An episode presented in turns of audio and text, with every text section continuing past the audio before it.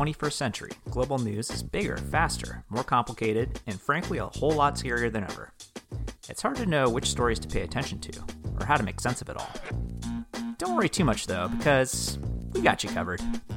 We're international relations PhDs, and we're here to deliver a lighthearted dose of context and analysis to your podcast app, week after week. We're decoding global politics so you don't have to. We are the Elucidators. Hello, and welcome to another episode of the Elucidators. I, as always, am your host, Steve Pally, and with me, as always, is my co host, Soumi Chatterjee. How are you doing, Soumi? I'm doing well, Steve. Happy Thanksgiving coming up. Happy almost Thanksgiving. That's right. We are coming to you uh, Tuesday afternoon, November 26th, and we wanted to get in a little pre holiday update for you. You know, we always say that we're going to continue monitoring all these different situations. Uh, we've been doing that for 16 weeks now. Uh, but today we're doing something a little bit special. Uh, we're going to go back to the site of our second ever recording. Uh, where are we today, Soumi? We're in Hong Kong. Awesome. We're back in Hong Kong. It's so good to be back. Why are we back in Hong Kong? It's not good to be back because the situation there has gotten much, much worse. Oh man. Well, like worse in some ways and maybe better in others. I mean, it could be. We'll get into it. it. It's possible that things are, in fact, we're in the stage of things get worse before they get better. It's possible we are in the overall period of getting better, but right now things are worse. Yeah, much depends on reactions from Beijing. Uh, and we'll get into that. First, I think we should probably do a quick previously on, uh, just for those who uh, may not have listened to our old episode on Hong Kong. Sooms, you want to give us a quick previously on Hong Kong? Yeah, absolutely.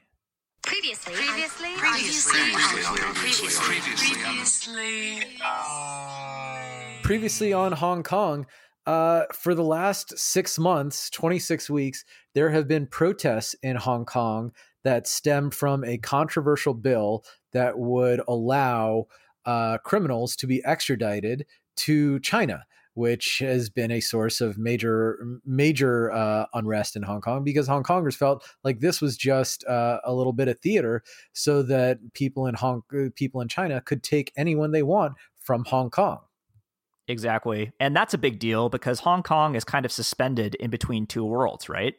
That's right. Uh, to do a previously, previously on Hong Kong. Hong, I mean, that's where we are, right? So yeah. Hong, Hong, Kong occupies this weird space, both uh, in the world and politically. Here's the very short version of Hong Kong. Uh, after uh, 99 years of being under British control, in 1997, uh, this process began in which Hong Kong would be returned to uh, to Chinese control over a 50 year period. The details of what that uh, handover would be were largely to be determined by both Hong Kong people and the People's Republic of China.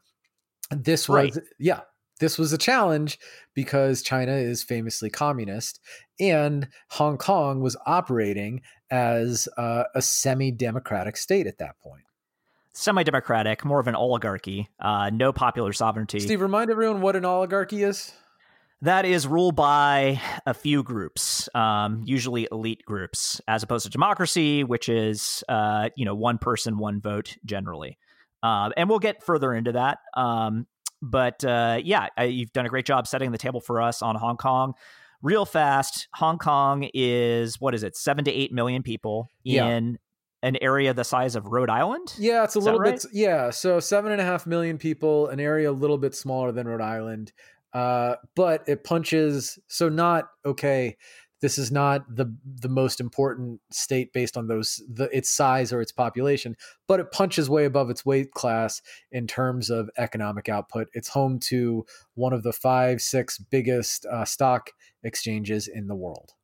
That's right. Major financial center, um, Pearl of the Orient, uh, just a really awesome world city that has basically been on fire with protests for six months. And we are returning to it. Uh, what happened most recently in Hong Kong that's so important? All right. So over the weekend, there were peacefully held elections in Hong Kong over district council seats. Now, okay, these are like neighborhood council level seats. They deal with potholes and traffic lights, local issues. But what was important about it was that pro democracy, which is to say anti Chinese, anti communist, pro democracy candidates won 85% of the seats that were up for election. Holy crap. And yeah. that's coming from the last election of this type in 2015, where basically pro China candidates uh, were pretty much in control, right? Yeah, that's right. The pro China candidates in the 2015 elections, uh, they did much better than the pro democracy uh, uh, candidates. But the other part is turnout basically doubled from it more than doubled between 2015 and now. Right. So we have 3 million people voting in what amounts to glorified what district council elections. So so uh, stuff like uh, what color are the trash bins and yeah. where do crosswalks go, right? Yeah. So ordinarily not something that people get super fired up about. Yeah. The like half of the entire city came out and voted in these, and not only did twice as many people vote, they voted overwhelmingly overwhelmingly for what's called the gold faction, the pan Democrats, the people, uh, uh, the political factions that want uh, more independence from China and a more democratic Hong Kong, as opposed to the blue faction, uh, which has been in control of Hong Kong for a long time, including in 2015. Um, basically, the swing was 50 points 50 points in favor of the Golds, the pro Democrats, uh, in between 2015 and 2019. So an overwhelming electoral landslide, basically moving from comfortable control of pro China elements all the way to uh, super majority, absolute mm-hmm. control. That's right of of the uh, of the pan Democrats. Yeah, uh, and it absolutely should be noted that the big takeaway from these low level political election, these low level elections, is the following: the most important political force in Hong Kong today is the pro democracy force. That is not in dispute. Yeah, it's it's certainly the case that uh, the pro Democrats have made tremendous political gains, and uh, it was not actually clear uh, the last time we talked about Hong Kong that this would be the case. Right? We thought that maybe Hong Kongers would be getting sick of stuff being on fire, people being in the streets, um, especially because the sort of violence level uh, present in the protests has been escalating uh, since we last checked in uh, more than three months ago. Yeah, that's right. Um, anyone that's been on the social medias and seen any any of the video, the individual uh, citizen journo videos that have been made of the protests, particularly the protests over the weeks leading up to these elections, saw some some pretty horrific stuff. Uh, Steve, uh, can you tell tell everyone a little bit about the Polytechnic University protests and the oh my stand-in that happened there? Or sorry, the yeah, I mean, this is some of the craziest shit ever. Uh, when it comes to protests, at least at least in recent history, um, I think the only way to way to describe it is that the the gold protesters, so the the young pro democracy protesters, uh, got medieval on the cops asses. Uh, and I mean that literally. They actually barricaded themselves in Chinese Polytechnic University's grounds. Um, so this is one of the top universities in Hong Kong, which also makes it one of the top universities in Asia. Um, they took over the grounds, barricaded themselves inside, uh, and built homemade catapults on the grounds to launch projectiles at the cops outside. What? Not only that, yeah, straight up catapults, medieval catapults. And not only that, some of them were archers. They had bows and arrows, and they were shooting arrows at the cops, who, of course, are, are armed with firearms, right? And I saw a picture. One of the uh, one of the cops took an arrow to the calf, and it punched right through his calf. Um, like so, this is serious. Yeah, like these guys were basically on the ramparts as it were, of this university. They're on the walls of this university shooting at the cops with bows and arrows and launching catapult projectiles uh, so, at, at the police. So it, it has to be said if you're going to storm Engineering Castle, prepare for them to imp- the engineers to pr- improvise some rather impressive weapons. Yeah, I like I don't think that I could necessarily put together my own catapult out of found objects. Um, you know, even watching YouTube videos and stuff, I'd have a hard time doing that. But these kids, uh, there were several hundred of them barricaded in this university, and they just assembled a bunch of catapults out of like trees and and springs that they found and pieces of metal and stuff like this. It's crazy. It's like Mad Max type shit. Yeah, there's a zero percent chance I would even think to think about how could I get a catapult together. Yeah, like, but it, it, at the same time, it kind of makes sense because uh, the cops have been increasingly violent to themselves um, in responding to the protesters. Uh, we've seen a lot of videos and pictures of nobody dying necessarily. In fact, it's kind of a small miracle, or maybe medium-sized miracle that nobody's actually been killed in these That's protests. True. Somebody fell off. Yep. A, somebody fell off a building, um, but but the cops have not killed anybody that we're aware of. Uh, they shot somebody with live ammo uh, who was hospitalized but has not died. But but no deaths in these protests. But like plenty, plenty of like jackbooted tactics uh, from the from the police, uh, smashing people with clubs, shooting gas canisters at people. Um, you know, grinding their faces into the ground while being arrested. Uh, protesters have been getting their asses handed to them in a not very nice way a uh, lot of violence. So it's not surprising that uh, they've responded in kind, uh, kind of in homemade fashion, right? But uh, they felt like they've had to do something. And that came out in the form of homemade catapults. And it should be noted that, you know, as even though the protests have gotten hotter and hotter since we talked about it in August, the elections that were, you know, the impetus for doing this episode, the elections went off peacefully. That can't be That's ignored. Amazing right? No, it, it shouldn't be ignored. People actually peacefully assembled and they voted uh, in favor of the Democrats. These these young protesters that have been putting their their asses literally on the line um, and getting beat up and arrested and having their futures compromised. Um, the rest of the city turned out in a huge, I guess you could call it a gold wave, right? This was a wave election, um, and you know, we'll get into how much this really means, um, you, given um, you know the fact that Hong Kong is not a democracy, and this is pretty much the only direct election that they get is for these district councils. But nevertheless, symbolically, it's just huge. Yeah, it, is. It is absolutely huge, and it needs to be discussed further, which we'll do after the break. All right, let's take a quick break. Hello, valued listeners. If you like what you're hearing on The Elucidators, please do us a solid and tell everyone you know about the podcast. If you really love us, please also feel free to rate us five stars on your podcast store, be it iTunes, Google Play, Stitcher, Spotify, or whatever, and write us a glowing review because we rely on your positive feedback and word of mouth to grow and improve. And if you have comments or questions, email us at all one word theelucidators at gmail.com or tweet us at the underscore elucidators. We may even answer your question on the show.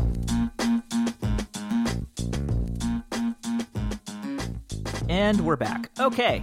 Um, so we've run down the previously on Hong Kong. Uh, we've run down the elections and the siege of Polytechnic University. Um, let's get into get uh, the nitty gritty, the implications of what has happened here, uh, and whether or not things are going to change in Hong Kong, right? And I think we should probably start with a, a little bit more examination into what the Chinese are saying about this, right? Yeah, uh, that's that's completely reasonable. So, a couple things. First, and it, this can't be ignored. It by all accounts, it appears that the Chinese were entirely taken by surprise at the at the electoral results, which is That's bananas. Right. Yeah.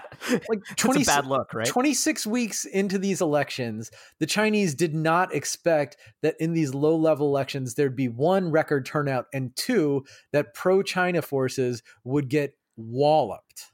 Yeah, like again, 3 months ago, the expectation was sort of that well, this is going to fizzle out because people are going to get sick of these you know these people in the streets vandalizing stuff setting things on fire fighting with the cops it's bad for business and in fact it's been very bad for business hong kong is now in a recession and tourism is down in a way that's really hurting the city's economy um, so uh, the silent majority quote unquote silent majority of hong kongers is going to be like all right we're sick of this. We need to get back to business. We don't support you guys. Uh, and in fact, the exact opposite has happened. The silent majority has come out and overwhelmingly supported the pro Democrats. Uh, Xi Jinping caught with his pants down, right? Pretty much.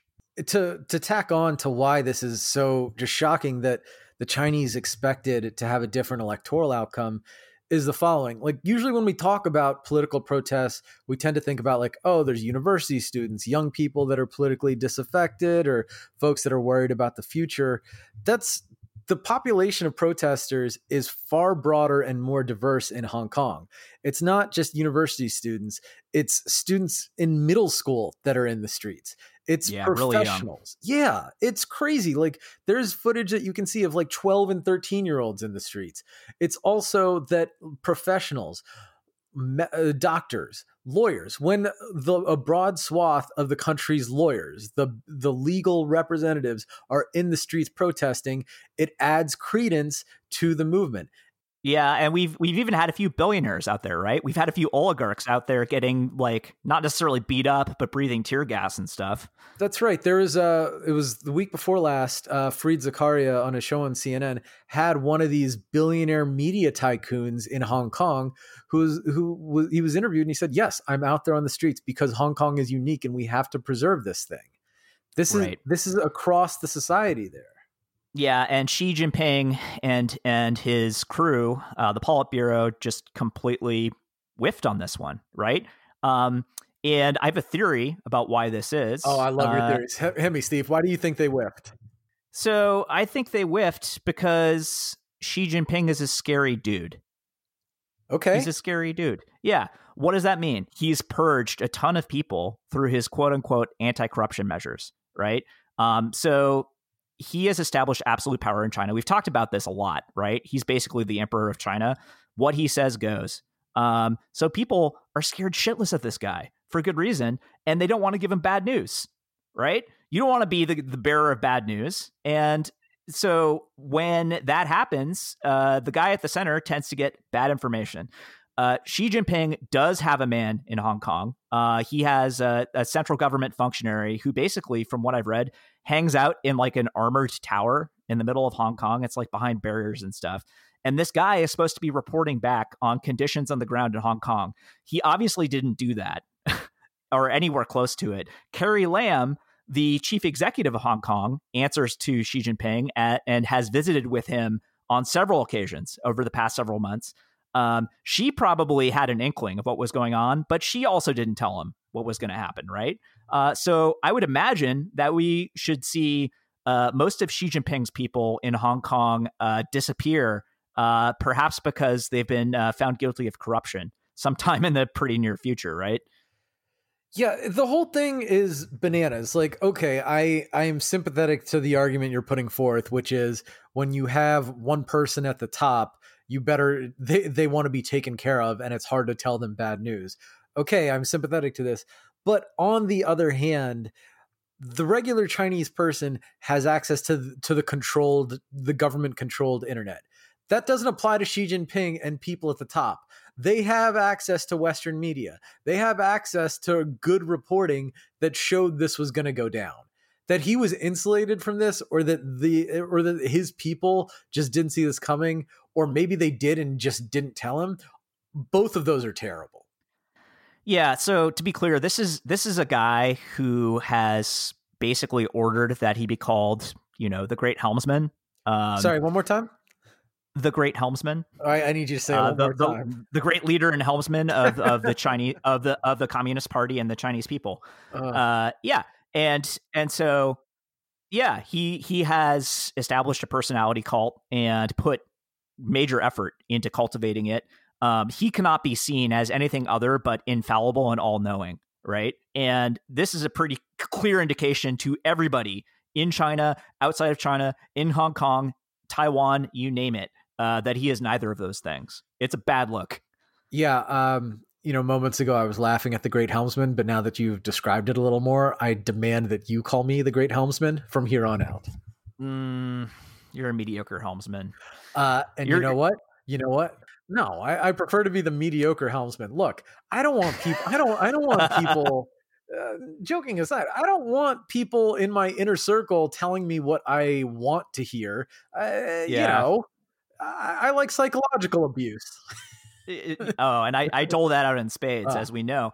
but yeah, we've we've seen this principle apply here in the United States, where we have our own uh, sort of temporary great leader figure in the form of uh, President Trump, who, uh, by all accounts, uh, demands flattery. Uh, not only is susceptible to it, but demands it, and is not into hearing bad news from anybody from for any reason.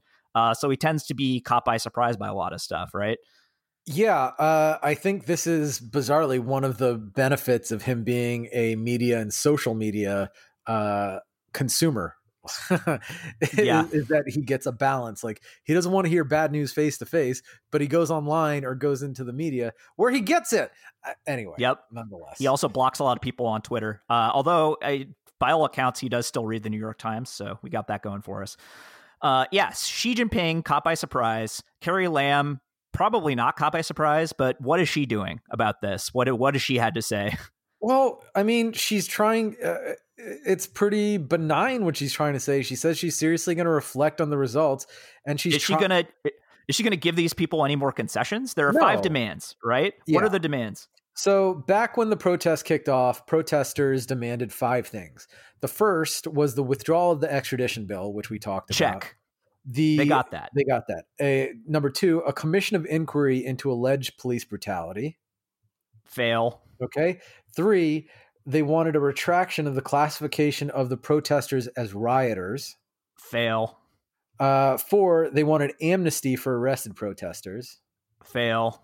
And five, they wanted dual universal suffrage, meaning both the legislative council, which is uh, which is their body of representatives, the semi democratic body of representatives and the chief executive, Carrie Lam, would be directly elected by the Hong Kong people. Yeah, I'm going to call that a big fail. Uh, yeah. So we're at one out of five, right? Are there any prospects whatsoever for items two through five uh, being being uh, given up by Carrie Lam? Well, it's going to be tough to. So the big one is obviously number five, universal suffrage, in which the legislative council and the chief executive are both directly elected by the people.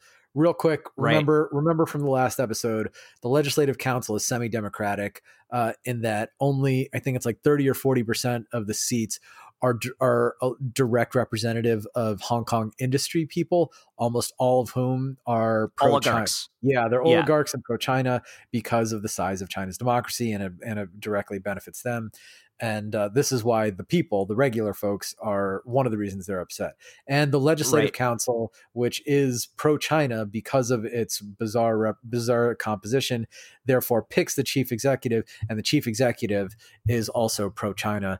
That's carrie lam. So the question was is there a chance of universal suffrage meaning that both the legislative council and the legislative council that chooses the chief executive could they be directly elected by the people?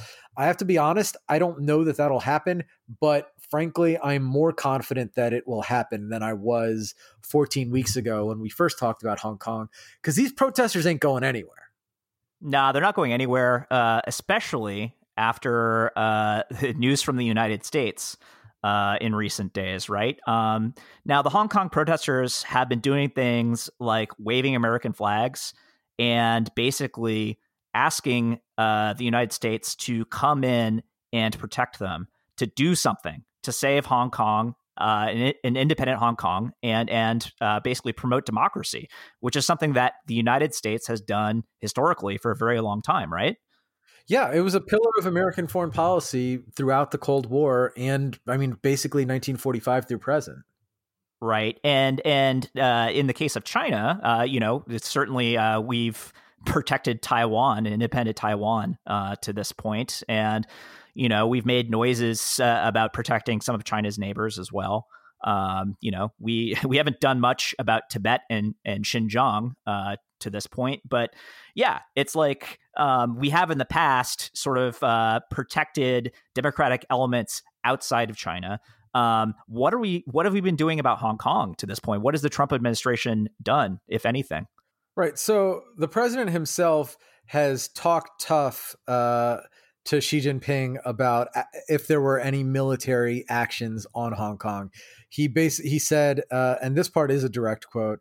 He warned Xi uh, he warned Xi not to get involved. He said she has quote a million soldiers standing outside of Hong Kong that aren't going in only because I asked him. Please don't do that. You'll be making a big mistake. It's going to be a tremendous negative impact on a trade deal, and he uh, being Xi deal. wants to make a trade deal.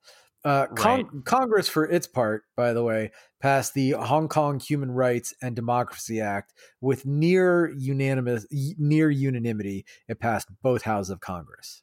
Uh, this has passed Congress unanimously, both houses, and is now sitting on Trump's desk. And he's either going to sign it or he's going to veto it. If he vetoes it, it seems like Congress is just going to override his veto anyway, right? Yeah, it looks like there is enough uh, bipartisan congressional support to override a Trump veto, and it's also kind of unclear because because of frankly the way the president talks sometimes how willing he is to use the Hong Kong Human Rights and Democracy Act as a uh, as a lever in negotiations for a trade deal. The problem is that we're getting close to our own election here in the United States. That's right. And Trump actually needs this deal too. And Xi Jinping knows that because uh, the trade war has been hurting uh, certain states uh, with agricultural uh, constituents uh, that whose votes Trump needs for reelection. Um, so that uh, kind of degrades his credibility in in this uh, in this respect. Nevertheless, it seems like this is going to become a law either way, so he might as well sign it, right? Yeah, uh, he, he probably should, but again, this fella is a little bit unpredictable. Yeah, we don't know what he's going to do. But uh, point stands, like this has been a big double whammy uh, to Xi Jinping's dome, basically. The elections, uh, which were a 50 point swing in favor of the Hong Kong Democrats, followed up by the near unanimous passage of the Democracy and Human Rights Act for Hong Kong uh, in the United States Congress. Um, so he has absorbed basically uh, a one-two combo uh, within the last what four days, something like that. Yeah, it's uh, both of these fellows, Mr. Trump and uh, President Xi, are excuse me, the great helmsman Xi, are having uh, having a tough go of it. Uh, well, let's get into our our new segment. Uh, we have a new segment this week. Sure uh, do. It's called Yep, it's called Next Time On. Right, we do previously on. now we're going to do Next Time On, and we're going to talk about what we think is going to happen in in kind of coming weeks in Hong Kong after this crazy election result and the passage of this uh, this bill, which is a, a, double middle finger to Xi Jinping in the in the U.S. Congress. Um, so I'm going to go back to the question I asked you earlier. Uh, do we think that either Xi Jinping or Carrie Lam is going to give the protesters anything else after this result? The protesters have all the resolve and they have plenty of leverage to keep on protesting. And when when Hong Kongers, the Hong Kong people look at they they don't have restricted information like mainland uh, the mainland Chinese do. When they look at the way that the Chinese have cracked down on Tibet, the way that they are threatening towards Taiwan, the way that they have cracked down on uh, Muslim Uyghurs in uh, Xinjiang, Xinjiang uh, that there's a million Muslims in re-education camps, or as the Chinese call them, job training centers. Uh, yeah, branding the, expert uh, Xi Jinping oh, and his uh, his job training centers. Yeah, right? they're so bad. Part of your job training is learn to do different dances and don't don't maintain any of your uh, your culture. That's job yeah. training. Um, mm-hmm. Anyway, if you're in Hong Kong and you're looking at these things and you're thinking, we're just another uh, borderland to the Han mainland, and we're going to slowly get absorbed into this mess.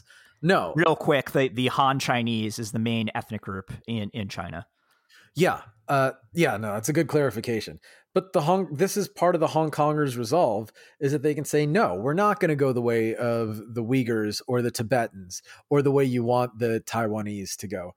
The other part of this is, you know, from 1997 through 2047, there's this 50 year bizarre handover, and it's summed up in the slogan of one country, two systems.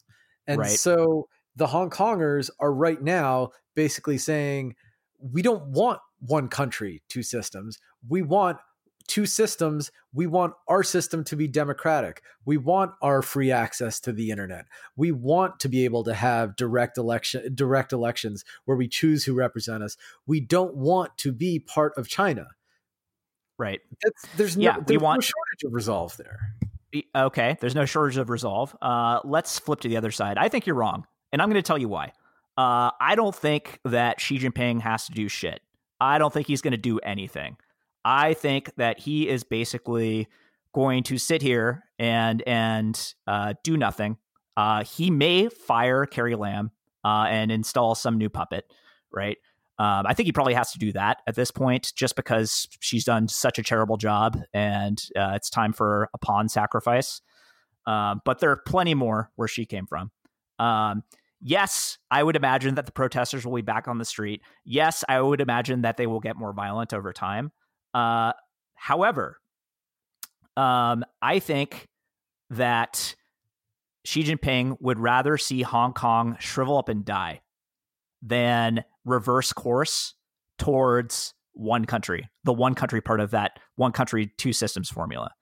Um, that is the only way it fits with everything else that he's doing, and he's certainly. How do you make them shrivel up and die though? They've got this big well, stock market. There's lots of international business interests there. Hong Kong. I'm glad you asked. Yeah. I'm glad you asked. So uh, Hong Kong is in a recession right now. Tourism is down. Everything's on fire. Businesses are closed. The ones that haven't been looted.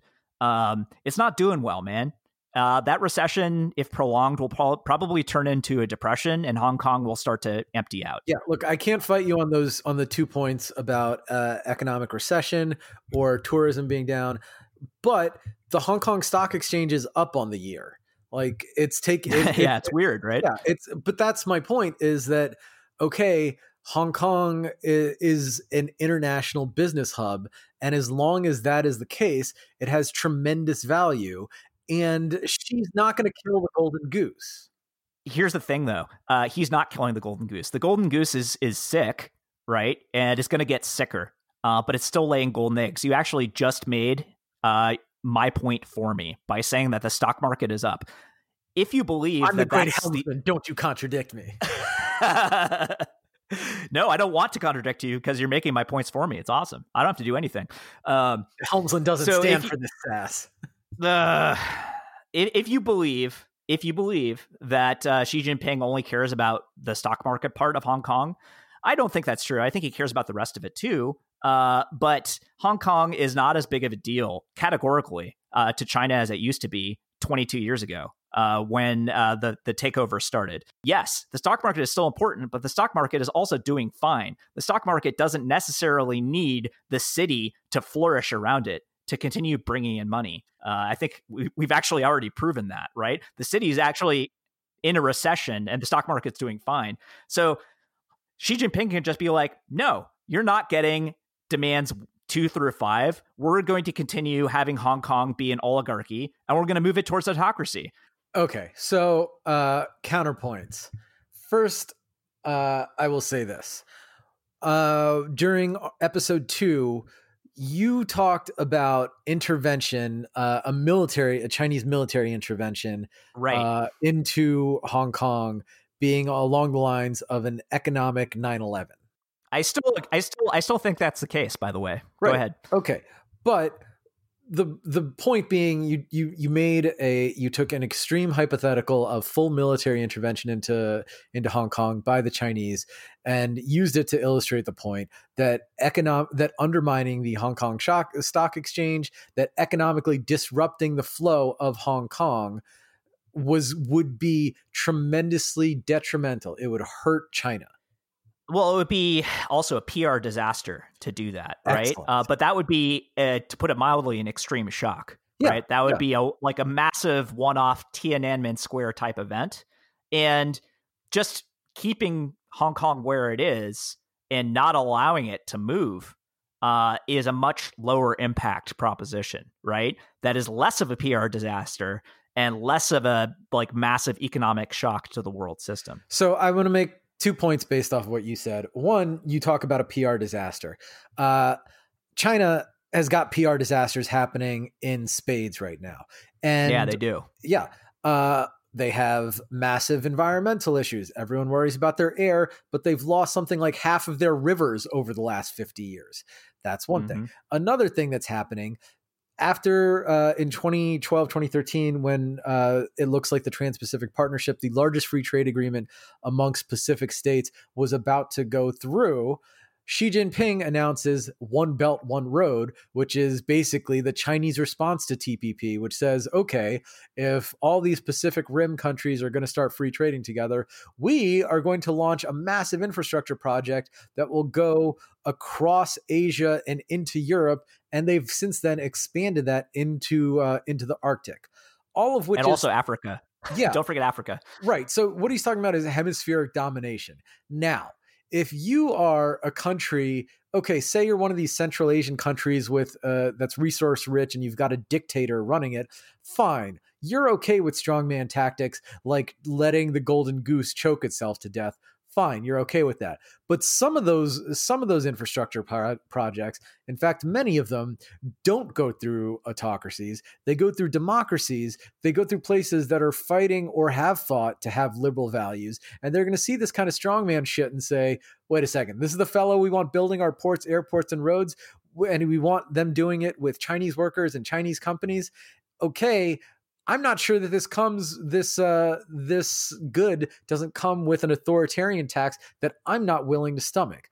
Long story short, Xi Jinping has bigger international goals, and managing China's image abroad is, in fact, a very important thing to him. So, fucking with Hong Kong might, in fact, be a dumb move for that reason. So yeah, no, I agree with that. I agree that Belt and Road is certainly an important international initiative and you know, restoring China to greatness. The question is how this connects to Hong Kong, right? And whether he is willing to undermine his domestic power structure and his domestic legitimacy in service of that foreign stuff you were just talking about by making concessions to these recalcitrant demonstrators in Hong Kong.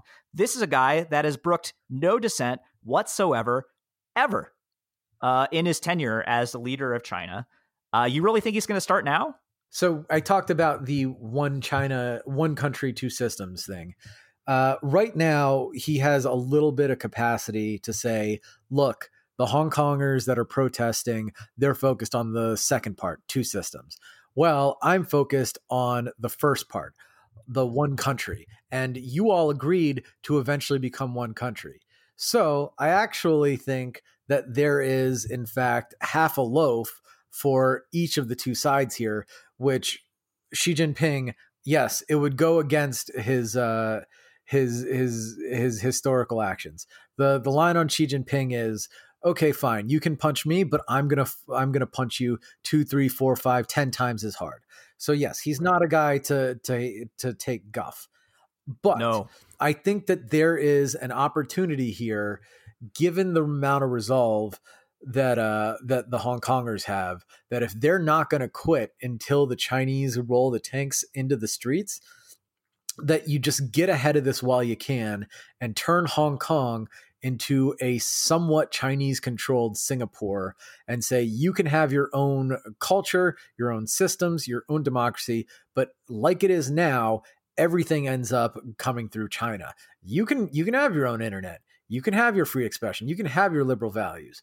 But we're going to absolutely have Chinese uh, Chinese rule over you. And one of the ways that the Chinese can do this is what they're kind of doing now.